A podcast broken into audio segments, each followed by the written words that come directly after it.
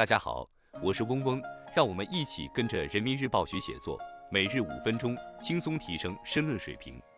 今天我们精读的题目是激发有潜能的消费，来源于人民日报二零二四年一月二十五日的评论员观察部分，作者是周仁杰。文章的主题是消费潜能挖掘。事实证明，把扩大消费同改善人民生活品质结合起来，适应个性化。多样化消费的趋势，就能够持续释放消费潜力，为经济增长提供持久动力。以下是文章全部内容：迎新春，消费活力满满。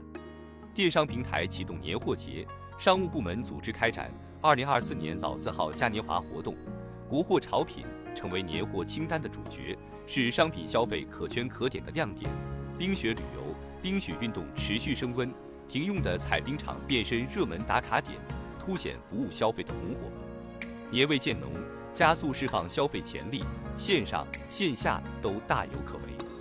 我国新型工业化、信息化、城镇化、农业现代化深入推进，消费日益成为拉动经济增长的基础性力量。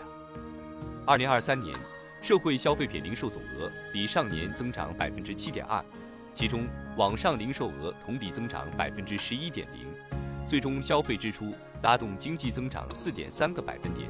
对经济增长的贡献率达到百分之八十二点五，比上年提高四十三点一个百分点。作为拉动经济增长三驾马车之一的消费，又交出了一份推动经济高质量发展，在发展中增进民生福祉的答卷。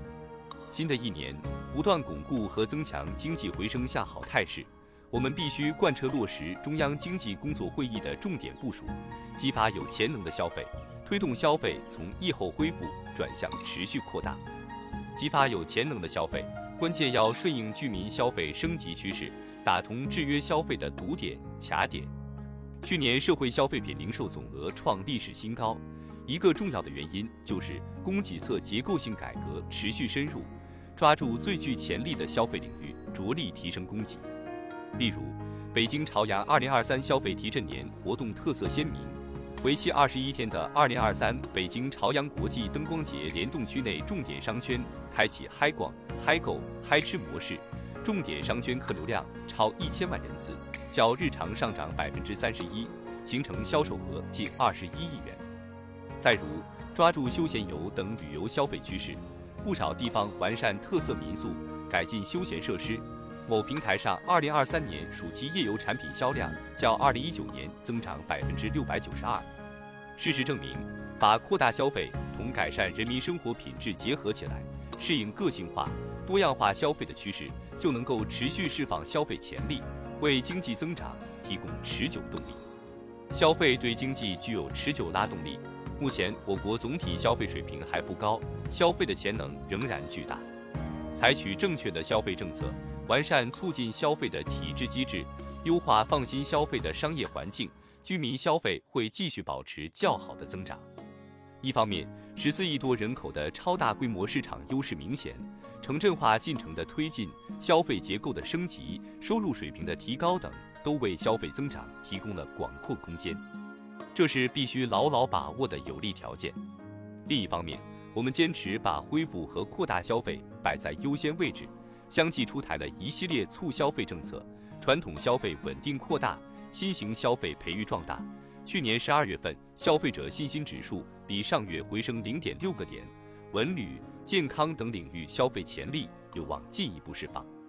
采取更加积极有效的政策措施，我们必将激发有潜能的消费，进而激活发展潜能。在山东济南，民间风味十足的黄河大集上，采买农特产品，体验非遗文创。消费者选择更丰富，在湖北武汉，不少 4S 店迎来了客流高峰，两亿元惠购湖北汽车消费券，最高可为市民节省五千元，助力消费者新年驾新车。开年消费走势令人振奋，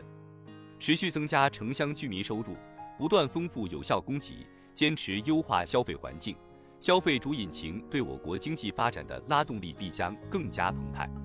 以上是今日精读的全部内容了。感谢大家的收听，今天我们的精读就到这里结束了，十分感谢大家的收听。本文因编辑发布有所删改，如需获取完整版高清内容，可添加嗡嗡获取。日拱一卒，功不唐捐。希望大家继续坚持学习，你我终将拥有美好的未来，加油哦！